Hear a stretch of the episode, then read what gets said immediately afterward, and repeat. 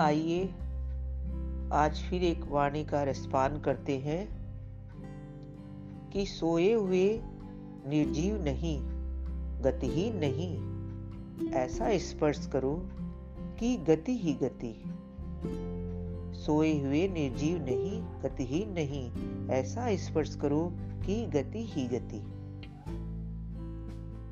गुरुदेव अपनी वाणी द्वारा हमें यह बता रहे हैं कि यदि कोई व्यक्ति गहरी निंद्रा में सोया है तो इसका अर्थ यह नहीं कि वह निर्जीव है।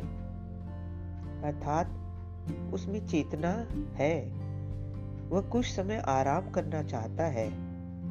जैसे ही उसकी थकान उतर जाती है तो वह थोड़े से स्पर्श से उठ खड़ा होता है।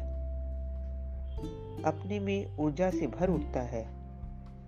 उसी तरह यदि कोई अज्ञान की निंद्रा में सोया है तो उसे भी किसी संत पुरुष, संत भाव के स्पर्श की आवश्यकता है।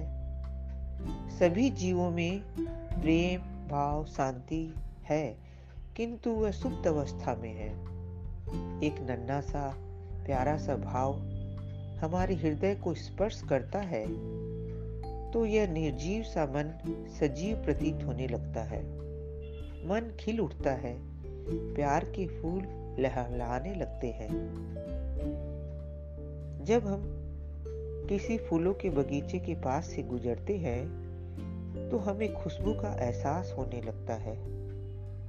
उसी तरह भावों के प्रेम के फूल भी जब हमारे जीवन में खिलेंगे तो उसकी खुशबू भी औरों को मिलेगी।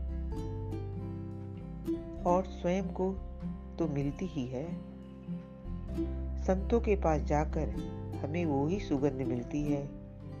इसलिए तो हमें उनके सानिध्य में सुकून मिलता है। हमारे सोए हुए विचारों में गति आ जाती है और वह ऊर्जावान हो जाते हैं। इसलिए हमें सत्य का संग करना है। निर्जीव सी दिखाई देने वाली इस दुनिया में नहीं रखोना है। नहीं तो हम भी अपने आप को वैसा ही महसूस करने लगेंगे। हमें तो संत के सजीव विचारों को धारण करना है। जय गुरुदेव।